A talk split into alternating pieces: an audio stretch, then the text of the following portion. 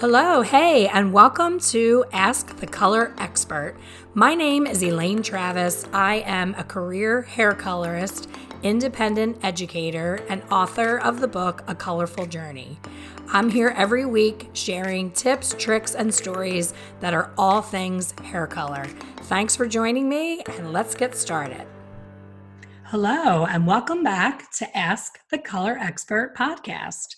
Today, my special guest is Crystal Graves, a salon owner and the recent founder of All Hair Academy. So, we're very excited to talk about her new project. And I'm so excited to have you here, Crystal. Welcome. Thank you for having me. I'm super excited to be here. We've been working on this date for a long time. You're a busy girl. yes, yes. But I'm so grateful that you've been patient with me.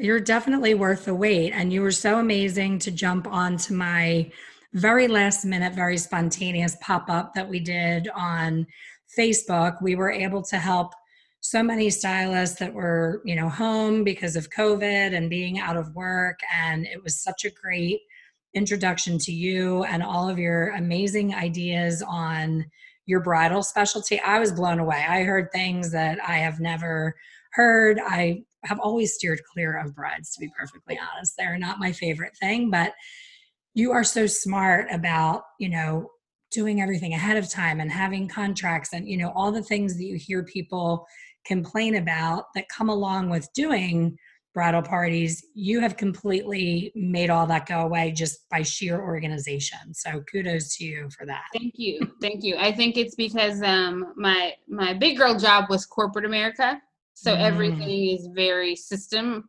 um, oriented. So I all that carried over when I decided to go to, you know, get into hair at 28. So. Oh, do tell! I didn't realize that you were a later into uh, hair. Oh, yeah. yeah, so I did not. I started um, when I was 27. Yes, yeah, so I did. I did traditional education. Um, I decided to go to college for education um, when I finished, I worked um, at the University with Minorities in Sciences, the University of Missouri Columbia, um, for five and a half years and really stumbled back into hair. Um, I've been doing hair forever, like for my family.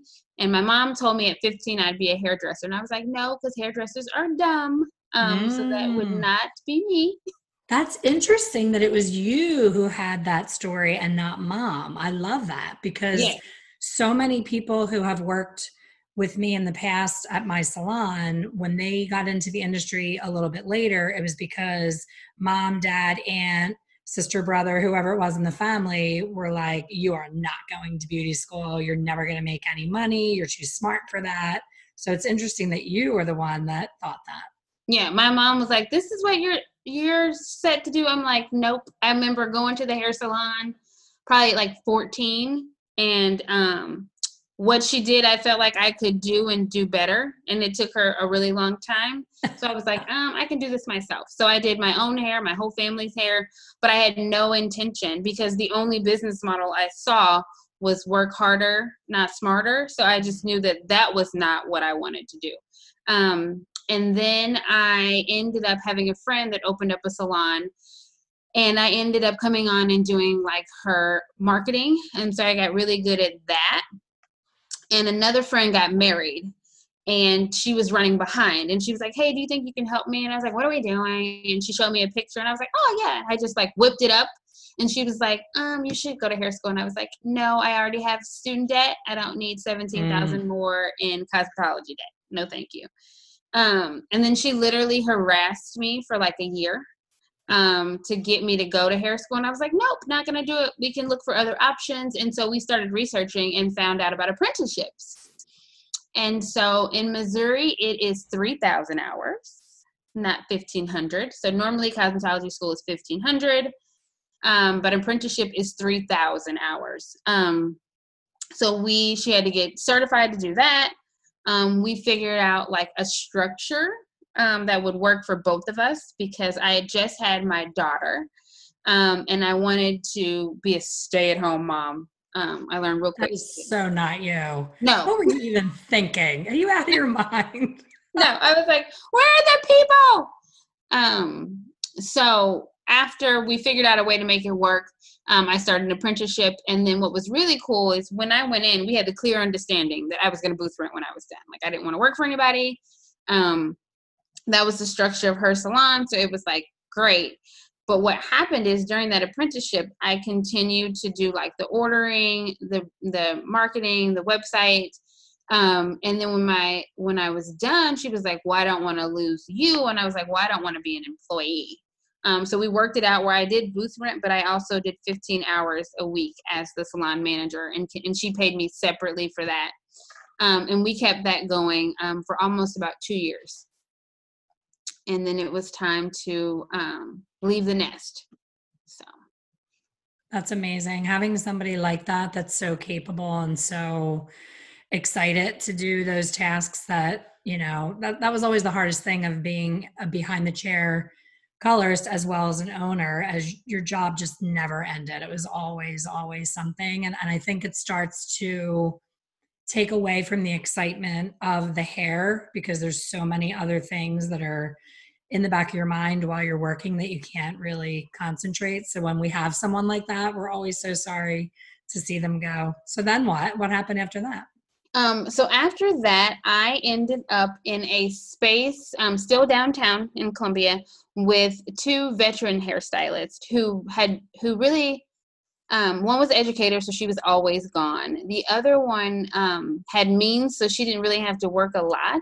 So I found myself in the space alone, which was fine, um, but it's really boring when you are um, by yourself. So that's what I find so interesting, like the whole new suite model thing, because I like. I agree. I need people, people, and I don't mean like people sitting in my chair. Like I need stylists. I need that creativity from other people. Um, so that really wore on me and i was like okay well what's next? And there it was really just kind of staying with that. And then um, i fell into being a salon owner with people um, by a coincidence. Um, someone was selling something at a salon that was closing. I remember i went to go buy a magazine rack and a booster seat for the child.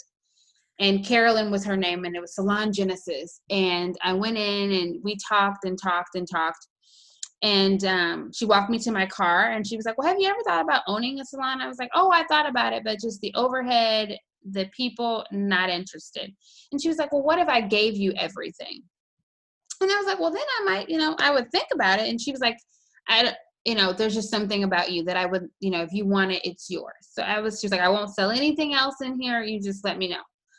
So um i went home and i that at that time i had two mentors um I asked the one to coffee, um, and she'd been a client of mine forever, and since my apprentice days, um, off of a Groupon, and um, she owns a big allergy and asthma company here in town. And so I just told her, you know, the opportunity, and she was like, "Well, what would it?" I was like, "Things that work are corporate things, right? Like, and the reason why corporate things work is because they have structure, right? It's very branded, it's very meticulous, it's very structured, and that's how I knew I wanted my salon to be." And I, that cost money because I wanted to invest in those things. So I told her how much, and she said, "I'll give it to you. Um, you just tell me how you're going to pay it back, um, no interest, and we'll go from there." Um, oh so that was gosh. like check number one. And then um, at that time, the woman was a coach, but she was not my coach. Um, and I talked to her about it, and she was like, you know, if you want to do this i will help you write your handbook. I will onboard your your your stylist for one year. Now what was interesting about angela was her onboarding process. So you know like we all get like a handbook and nobody reads it right? It goes in the back of your car you never open it and then when somebody's like well you aren't supposed to do this you're like i know. And you're like it's in the handbook. Then nobody reads so she read the handbook to every employee like they read through it, they checked off at the bottom. You could tell she worked for the federal government. Um, but it made it made it very easy as a boss to be like, "Hey, John, this is this," and they you know they know because you know they read it. So that was really awesome. Um, now, did you inherit the staff of the salon that was closing, or did you start with? I started fresh, and the reason why I started fresh because I actually asked Carolyn what her thought was, and she said, "Get rid of them all." Mm, like, surprised. there's one person who would probably do well, but I think he's already found a job. Um, but they all have bad habits. And she was not a hairstylist, her daughter was. So she Mhm. ended up buying the salon because her for her daughter. And she just said it was just really hard because she didn't know hair and it's really hard to guide hairdressers because I think there's a sadly enough I think there's a little respect that's lost when your manager has not been behind the chair. Yep. Um, so I think that was her struggle, even though she was trying to do what was best. It was really hard. So she said, let them all go. Um, so I did. Uh, and then my first employee um, was actually, I went to the beauty schools because I was like, you know, I really want to start with people who are going to get done So that I, but I, but I meet them before they're done. Right hmm and they're always looking for some extra cash because you really can't work a lot in beauty school. Um, so I hired my first assistant. His name was James. He was so awesome. Um, and he came and worked with me for his last six months and then came and worked with me after. Um, so it was so my thought process has always been to like get an apprentice and groom them up or get them before they get out of hair school and kind of work with them as they're working through state board and then groom them up. Um, I don't really like veteran hairstylists in the sense of like, I think it's really hard to unteach bad habits.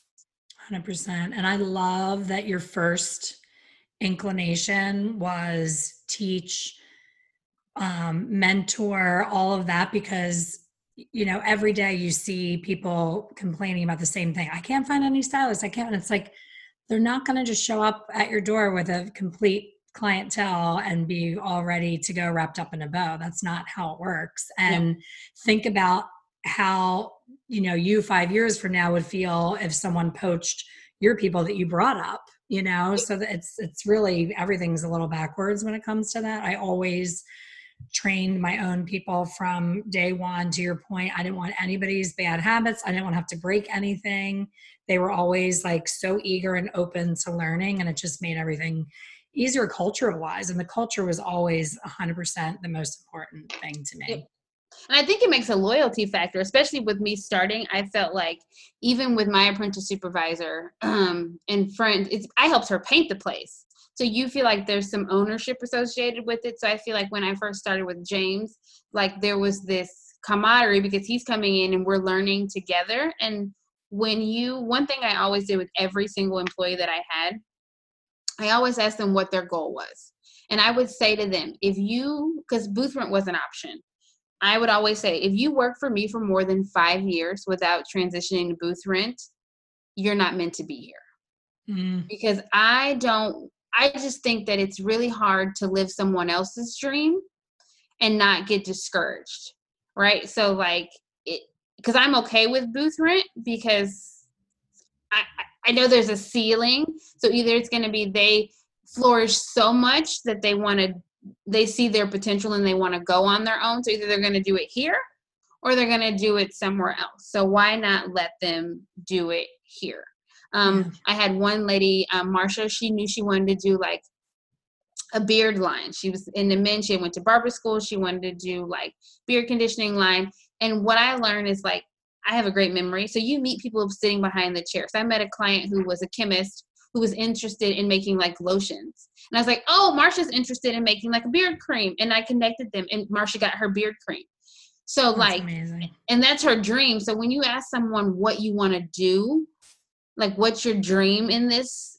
I want to be an educator or or whatever it is, you really help them get there. And there's a certain level of um, appreciation that never leaves. To this day, Marsha lives like 200 miles from me. She's still my biggest cheerleader. We still talk all the time. When people leave my space, whether they go down the street and open up their own or away, I am friends with every single person that's ever worked with me because it's not about me. Right. So, That's awesome. thanks. So are you still an owner? Is that still the situation that you're in or has it changed since then? So I I call I I am in a color collaborative space is what we call it. So I am in a space with three other stylists who are all independent owners. So we all are branded differently like on the door it is all of our names but it is a open concept salon so there are no Oh, walls um one of the stylists who works there was my apprentice so she's I taught her. She's been with me for five years. Um, she is building her own clientele. Um, but then she, I have such an overflow, um, and all of my clients know her. So two days a week, she works commission for me. So I just fill her books with my current clients only, um, two days a week, and then she's paid a commission rate for that. And then I have my separate wedding business, um, which consists of independent contractors who are completely branded under me but work in separate places that both do hair and makeup. Um, and there are seven of them. So I get a contract from them at the beginning of the year. They give me their dates. And then I just book weddings according to their availability. And then I book them and then they just show up um, on their for their gig and then they are paid a commission rate too. So I am not the traditional owner like with employees on an everyday basis, um, but I do those two things. Now, are you in a different location from that original space? Yes. So we actually um, moved during COVID. So we had. Oh, so it's pretty recent. Yes. So we had found a space. So our old space was one of the stylists was up under us, and then the three of us were on top. So we were two levels the one up under us never wanted to be in a space with people anymore. She's been doing it for 26 years. And then when we became above, she was like, I feel left out. I want to be together. So we started looking for one space. So we found it in November of last year. And we're, our lease wasn't up until um, May. So we knew we were going to move in April. And it was funny, we were moving over Easter weekend. So we were closing Friday and moving in on Monday. I mean, moving in Friday, Saturday, Sunday, and then one of the stylists was starting to work on Monday.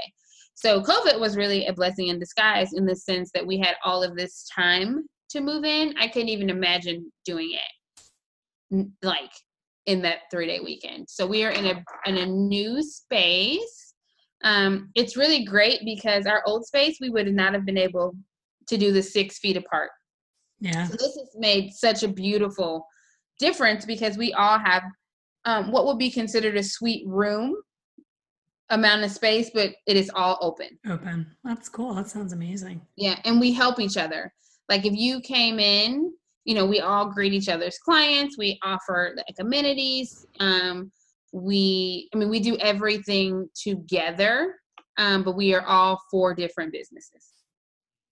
Love that. There's there's been so many changes in the industry and it's all gotten a little confusing.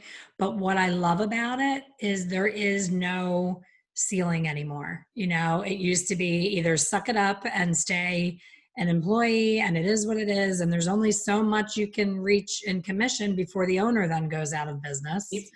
Uh, so I do like that there are more opportunities, but I don't like the separateness and the in little rooms with doors and the and the closed off feeling of a suite. I didn't like i did it for three months and it was not for me. Like like you were saying like i like the social and the you know bouncing things off each other and admiring each other's work and i think suites can be can be lonely. And i also want to say like what's interesting is i think our industry has taken this whole commission thing as like owners taking advantage of stylists.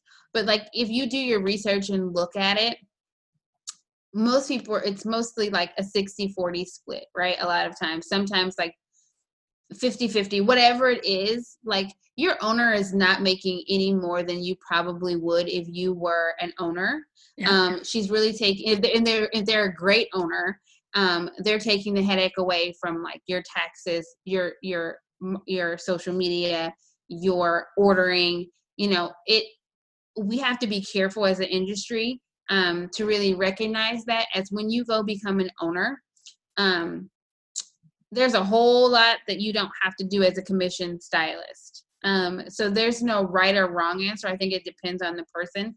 But I, I, I hate that for a while there i think people are seeing it differently now but for a while there it was like everybody wanted to be their own boss because they thought that they were losing all of this money. Um, and that's just not the case. If you do the numbers, like I've never been a commission stylist, but I, I know my numbers. And if I look at my numbers, um, unless you're, unless your, your um, salon owner is losing money, like paying you too high of a commission, um, it's probably fair. Um, and, and there's a whole nother thing going around about like surcharges for product. But I think that's all you can't use your state's model and apply it to everyone else. It's the same with Right. like pricing. Right. And that, that's the other thing that drives me crazy on social where people are like, how much do you charge for a balayage? And I'm like, you know, there's rent is different, demographics different, cost of living is different. Everything is so different. And people just keep using the same model, call three salons within a mile and, you know, disguise your voice and change your, pho- scramble your phone number so they don't Yeah. know that you're calling. I'm like, really? In 2020 that's still a thing? Like that's all we had back when i opened my salon in you know 1989 that was the only measurement you had because we didn't even have computers or cell phones. No. so you had no idea what your neighbors were charging but it doesn't matter what your neighbor is charging. You have to do you and you have different experience and different costs of products and and all of those things different amenities. There's so many things that go into pricing. Um, and I just wish I was talking to someone like there's so much judgment on social um, that it makes it really hard to be authentic.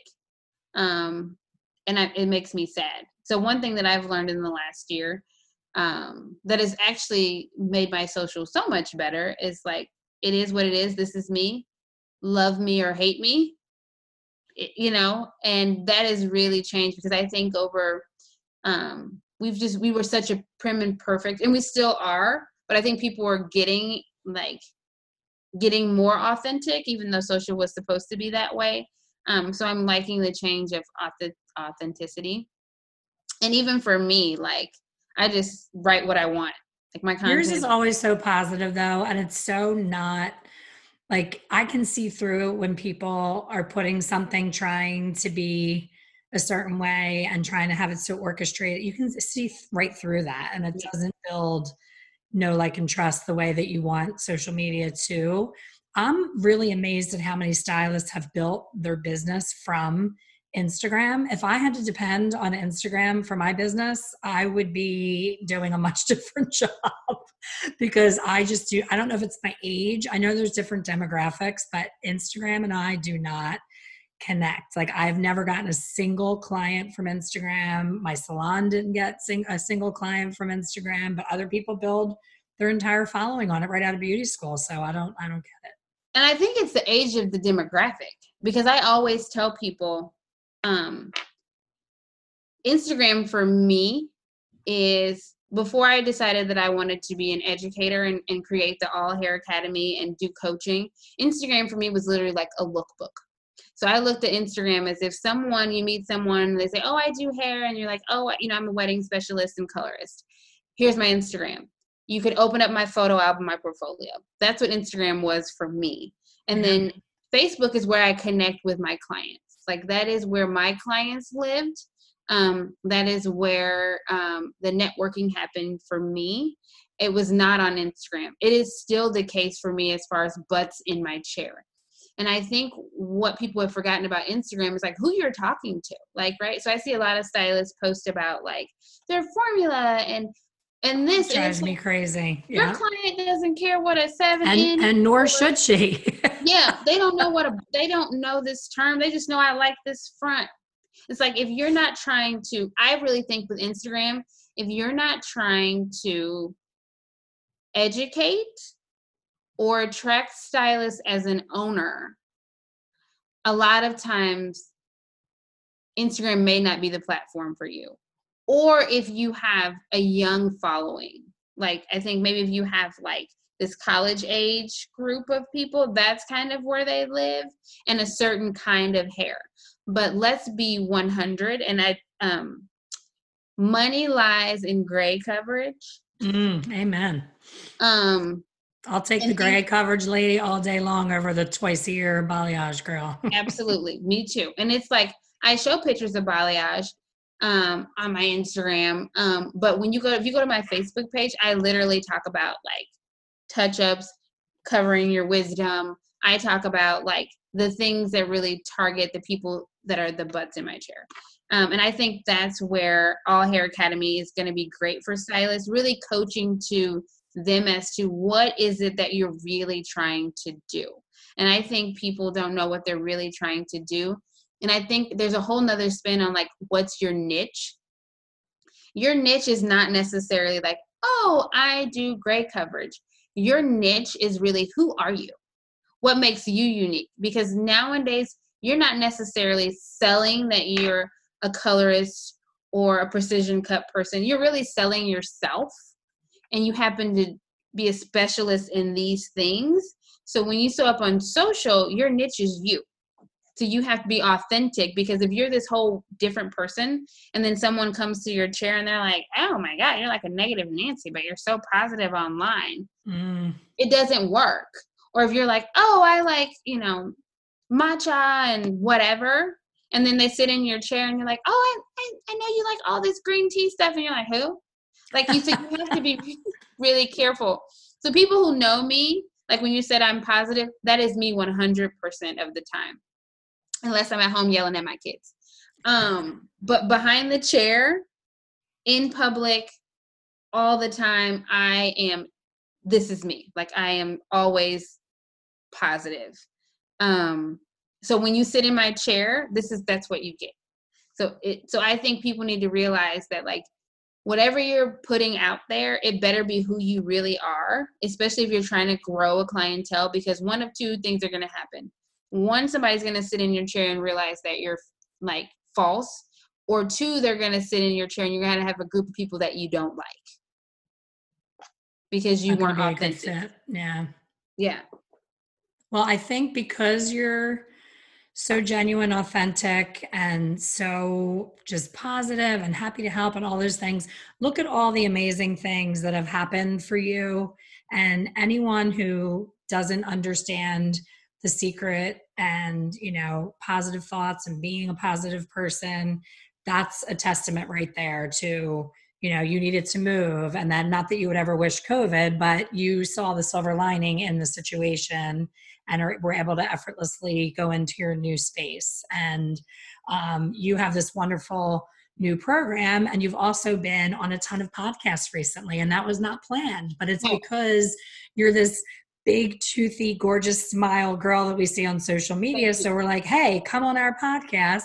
And now you have this program and you have these platforms to be able to share what you're doing and you didn't even have to think about it so it's the people that are like how can I do this and and how can I push push push and when you when you constantly are pushing and you're not authentic and you're just going after the money and going after the attention and and however you're doing something when it doesn't work out is when you realize you're just going about it all the wrong way. So let's talk more about the all hair academy because it's so brand new and i'm so excited for you. You're, you're already sold out at your first time doing it so that's amazing because you, people do things for you know three years and, and have crickets. So that's a true uh, compliment to what you're doing.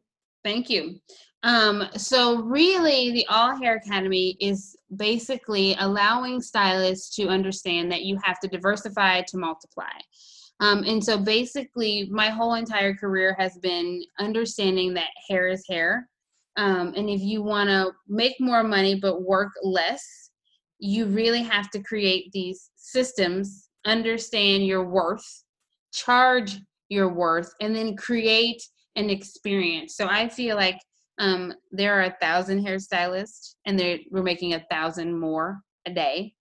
Um, so you have to realize what it is about you that is going to allow um, people to want to be in your um, in your chair. So we talk about the power of networking, um, the power of styled shoots, how you actually utilize styled shoots to um, grow your portfolio, and how you use it to um, become um, a name in your community. I think one of the biggest things that we're forgetting while we spend so much time on social, it's about really being plugged into your community, which allows that will elevate you as a owner like your salon giving back um, so understanding how networking within your community, not just how social media really will elevate your brand. Um, it also covers hair techniques. So one of the big parts um, about the All Hair Academy is it's really for all hair. So I'm going to talk about um, how to do the same style on four different hair techniques. Um, I'm going to talk about um, how to finish on four different hair techniques And I think what's really cool is that um, I wanted to just focus on a small group. So there are, to this time, it was seven spots. Um, and mostly because I, there's one on one coaching throughout the entire thing. There's homework and assessments. There's a discovery call at the beginning where I really get to know them and their learning style. And I hope to like gear the coaching toward that. Um, and then really it's diverse. So it is really 50 50. So I have a, a very different dynamic of backgrounds from both East Coast, Central, um, South, and um, West Coast. So it'll be cool to kind of mesh those. And it's really set up as a mastermind group. So it's not just about me educating them on my experiences, but it's all of us talking together um, and working together to help each other get to the next level. So it's not just me using the roadmap that I created, but um, depending on where you are, there's different hurdles. So being able to talk without judgment um, and meeting people where they are was my biggest um, the most important part to me. So i think that's kind of the biggest thing. And then we talk about a social media plan. Um, like you said i'm really structured. So i plan everything. So from my when i set out to do a styled shoot i literally plan every single caption um, and then from there i then plan my styled shoot so then i they just go together when they're done they're done so i can plan it leave it and then focus on the other things. So really teaching them how to come up with a social media plan um, that you can be one and done. Um, and then how to understand your analytics. So I think a lot of times with social media, we throw it out there, but we mm. never do the research to figure out what's working. Like we never test anything. So we post every day at nine o'clock but we don't at the end of the month say okay how did that do? Or what is my audience like? Like really looking through your facebook analytics and your instagram um, and then i'm really tech savvy um, so i am always researching um, the new technology. I have a um, um, a newsletter from the one of the major tech companies that tells you all the new features that are coming out within facebook within instagram the new platforms what they're planning on. So like Isn't Instagram, exhausting? It's like never and you just get a handle on it and they make a change. Yep. And it's like this is a full-time job. It's yes. exhausting. It's always and then you have to decide what's right for your audience. So it's instru- like TikTok, right? TikTok is a big thing. I know my audience, right? I know my audience is not going over to TikTok. I don't need to go create a bunch of TikToks because that is not my target market. Right. They were not Snapchatters. They were not TikTokers. So I don't need to spend all this energy on TikTok. So I think once you understand who your ideal client avatar is, then you know as things pop up if this is something you need to dive into or no that's that's not my age group or my demographic so i think we don't even know a lot of times who we're talking to so then you're always down a rabbit hole mm-hmm. Um, so that's one of the big things that the AHA Academy, and it's like that's so it's AHA, like having an AHA moment. oh, moment. I didn't even notice that little acronym. Yeah. I love it even more now. Thank you, thank you. So it's like really having the ahas are what get us through, right? Those are the things that we realize that are the game changers within our business. And sometimes you don't even know those blind spots um, so that's the goal of it. And I have managed to, in eight years, um, build a 100, like I'm booked um, about eight weeks out um, with five to 10 people on a wait list. I have 91% retention rate. Um, I did three price increases last year and didn't lose a single person. Um, and I want to teach people how to do that but meet them where they are because i think even in teaching people how to do that it's still going to look different for different people. There's no perfect formula but if i can talk them through where they are and where they want to be i think i can give that guidance. And if not me maybe one of the other six people in the group has some insight. So i really love that masterminding um, idea. Yeah absolutely. And there there is a lot of different very strong opinions on the price increase. We just had it in our um, insider membership. Uh, my advice after doing it for 30 years, I've always had it turn out much better. Not doing the parade, the fanfare, the emails, the stickers on the mirrors, all the announcements. I simply say, when you walk your guest to the front desk, say the new price. And if you get a you know, look, you say, yes, there's been a slight increase, and you smile and you don't apologize, and they say, oh, okay, and they write out their check or they give you their card or whatever. So one of the members said, I, you know, I disagree with that. That's that's blindsiding someone, and she had this whole argument, and I said, there's no right or wrong. To your point, everybody has a different way of doing it. I've done it all. I've done the back in the Fred Flintstone days when I opened my salon, you had to write out a handwritten note card and send it in the mail to get it to your client because we didn't have texting or email or anything like that. And I just found the more of a an apologetic approach that we gave it, the more backlash we got and the more yeah. fight people had in them about it. And when we just said, just like when you go to the grocery store and, you know, all of a sudden your produce is 50 cents more, you either get it or you don't get it. And you yeah. don't go up to the front desk and say, what do you mean you raised your price? You know, it just doesn't happen in any other industry. So, and I do mine a combination of both. So I don't do any fanfare or anything like on there. But what I do do is I set a date for the price increase. So like whatever, um, August one, um, the prices are going to go up. But when I decide that, I go ahead and change them on the website. So anybody booking that's new will get the new price. Right. And then for my clients that are always on my books, I just say when they, when I go to check them out, I say, you know, today your haircut is 63. Um, I did a price increase, so the next time you come in, it's going to be 71. And so they know it coming in, but they pay that price then. And I can literally tell you, last year, like I said, I did three. I might have had one person say, "Oh, you've um, you've done a lot of price increases this year. And I said, you know, I did a lot of investing in my education. So the combination of education and the cost of living, it ended up being three. Like, I mean, again, no like apology, no stuttering, yeah. no sweating. yeah. We're the only industry that like we don't get raises. And yeah. we're afraid to. It's like everybody gets a cost of living raise. And just like yeah. you said, you don't go to the big box store and, and negotiate the price you know and i think you teach your clients how to treat you how to treat you 100% 100%. So, what yeah. you allow will keep being repeated over and over again. And we could go on and on about boundaries and all those other things. And that's why it's wonderful that, you know, there are people like you that are wanting to be a coach, a mentor, and a leader because you have such a combination of coming from that corporate background to have that little bit of structure that really can can hold up in a salon situation and make a big difference because when there's chaos and no structure and no rules you're going to have a lot of issues pop up left and right no matter yeah. what you try to do um, what would what advice would you give to 20 year old Chrystal contracts are key Oh, I love that because I've learned a lot from you with that, with getting yeah. that in writing. You always feel like a nudge when you're so formal with yeah. things, but it really does take away those gray areas. It sets both parties up for success. Yep. And I think that especially when doing business with friends. So it's so funny, like even with my apprenticeship, like we literally had a contract.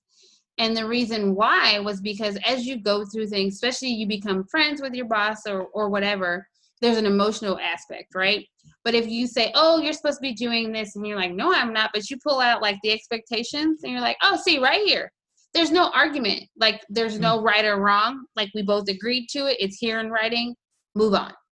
So I would say um, contracts are key with with with weddings, with clients, with consulting, um, because expectations are out there.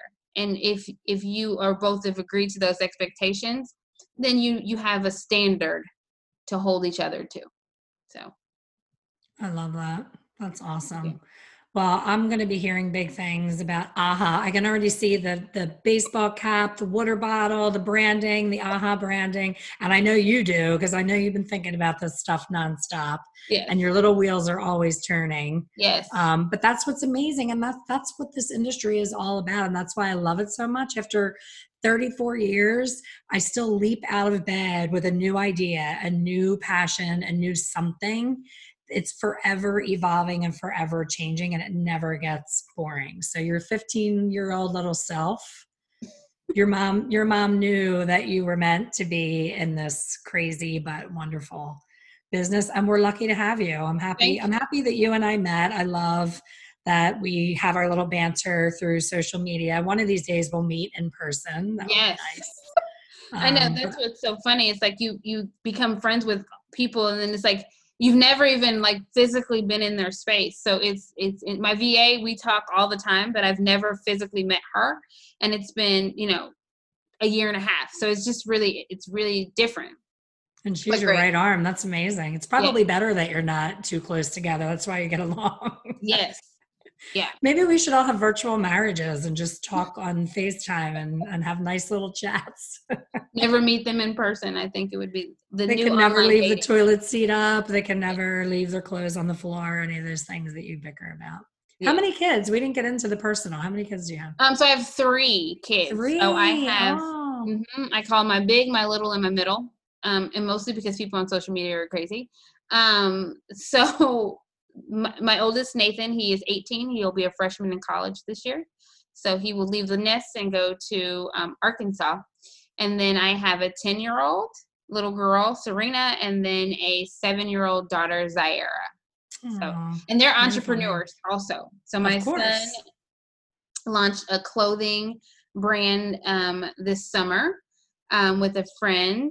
Um, and then my daughters were, they've been trying to figure out an idea for a while. And so they just came up with a really cool one in relation to mask. Um, and it's not mask making, but um, I probably shouldn't tell the idea, but it's okay. Um, they want to make, um, they've created stickers for the mask. So like our schools are going to have to wear them. Um, so the kids are getting one, but you you you want to like That's how you show your personality through it. Yeah, so they're gonna they'll be um, themed, um, and then you can purchase them, and then you can change out your themed sticker mask every day. So they've come up with like ten it. different like theme sheets, and this is my ten and my seven year old. So they are. Um, I think they've always been a part of my business. They come in and fold towels. Um, my son's helped me with like Instagram, um, lining up my stories.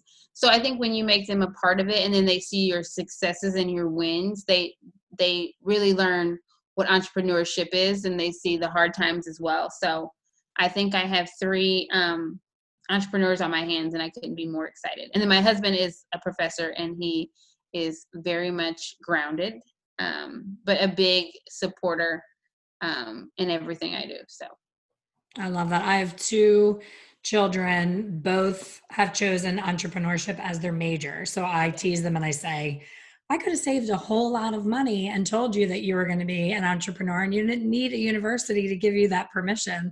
But the college experience, as you know, is more than just what's in the books. It's the social, it's the, you know, getting along with other people, being able to do projects together, stuff like that. So you're really just paying for that. Uh, yeah yes that and a, good party but i hope i hope that your son gets to go and i hope my son's a senior so he doesn't know whether it's going to be all online or in person with a mask or what's going to happen so fingers So crossed right, they go. yeah. So right now they're small schools, so they're planning in person. So we'll. Um, he's not dying to go. I think he's just not dying to go away from home. Right. Um, he's pretty independent now. Um, so I think he's gonna miss us. But his roommate is dying to get there because his parents are driving him crazy. But Mhm. he's been a great kid, so I don't like have to watch him all the time. So I I'm ready. It's been 18 years in the making.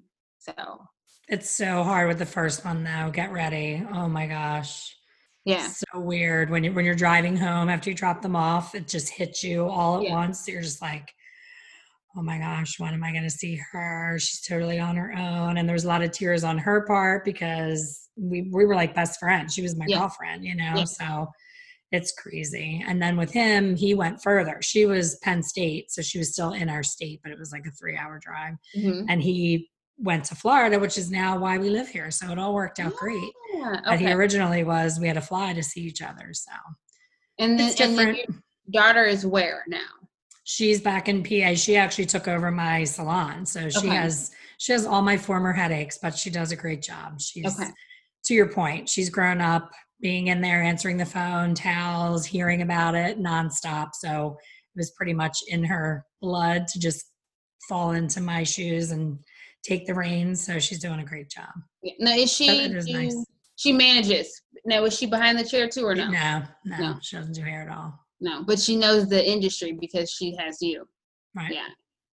That's Yeah, awesome. she gets drugged to every hair show. She does my projector and keeps me on pace and wrap it up. You got five minutes left, all that stuff.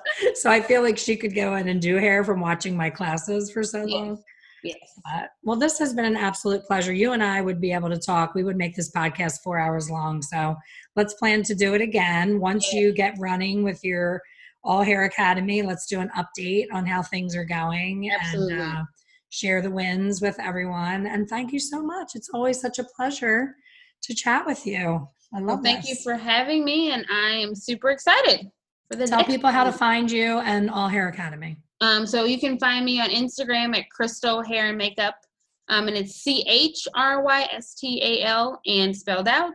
And then you can find out how to get on the wait list for All Hair Academy at chrystalhairandmakeup.com under um, backscore education. Um, and the course is five weeks long, so the next one will launch um, the end of, I think it's the 24th of August. Um, So when this one's over, there's a three week break, and then I'm going back in. Awesome. I'm excited for you and I wish you nothing but the best. Thank you for listening to the Ask the Color Expert podcast. Please subscribe and be sure to leave a review. For more information on hair color education, please visit my website www.expertcolorsolutions.com. See you soon.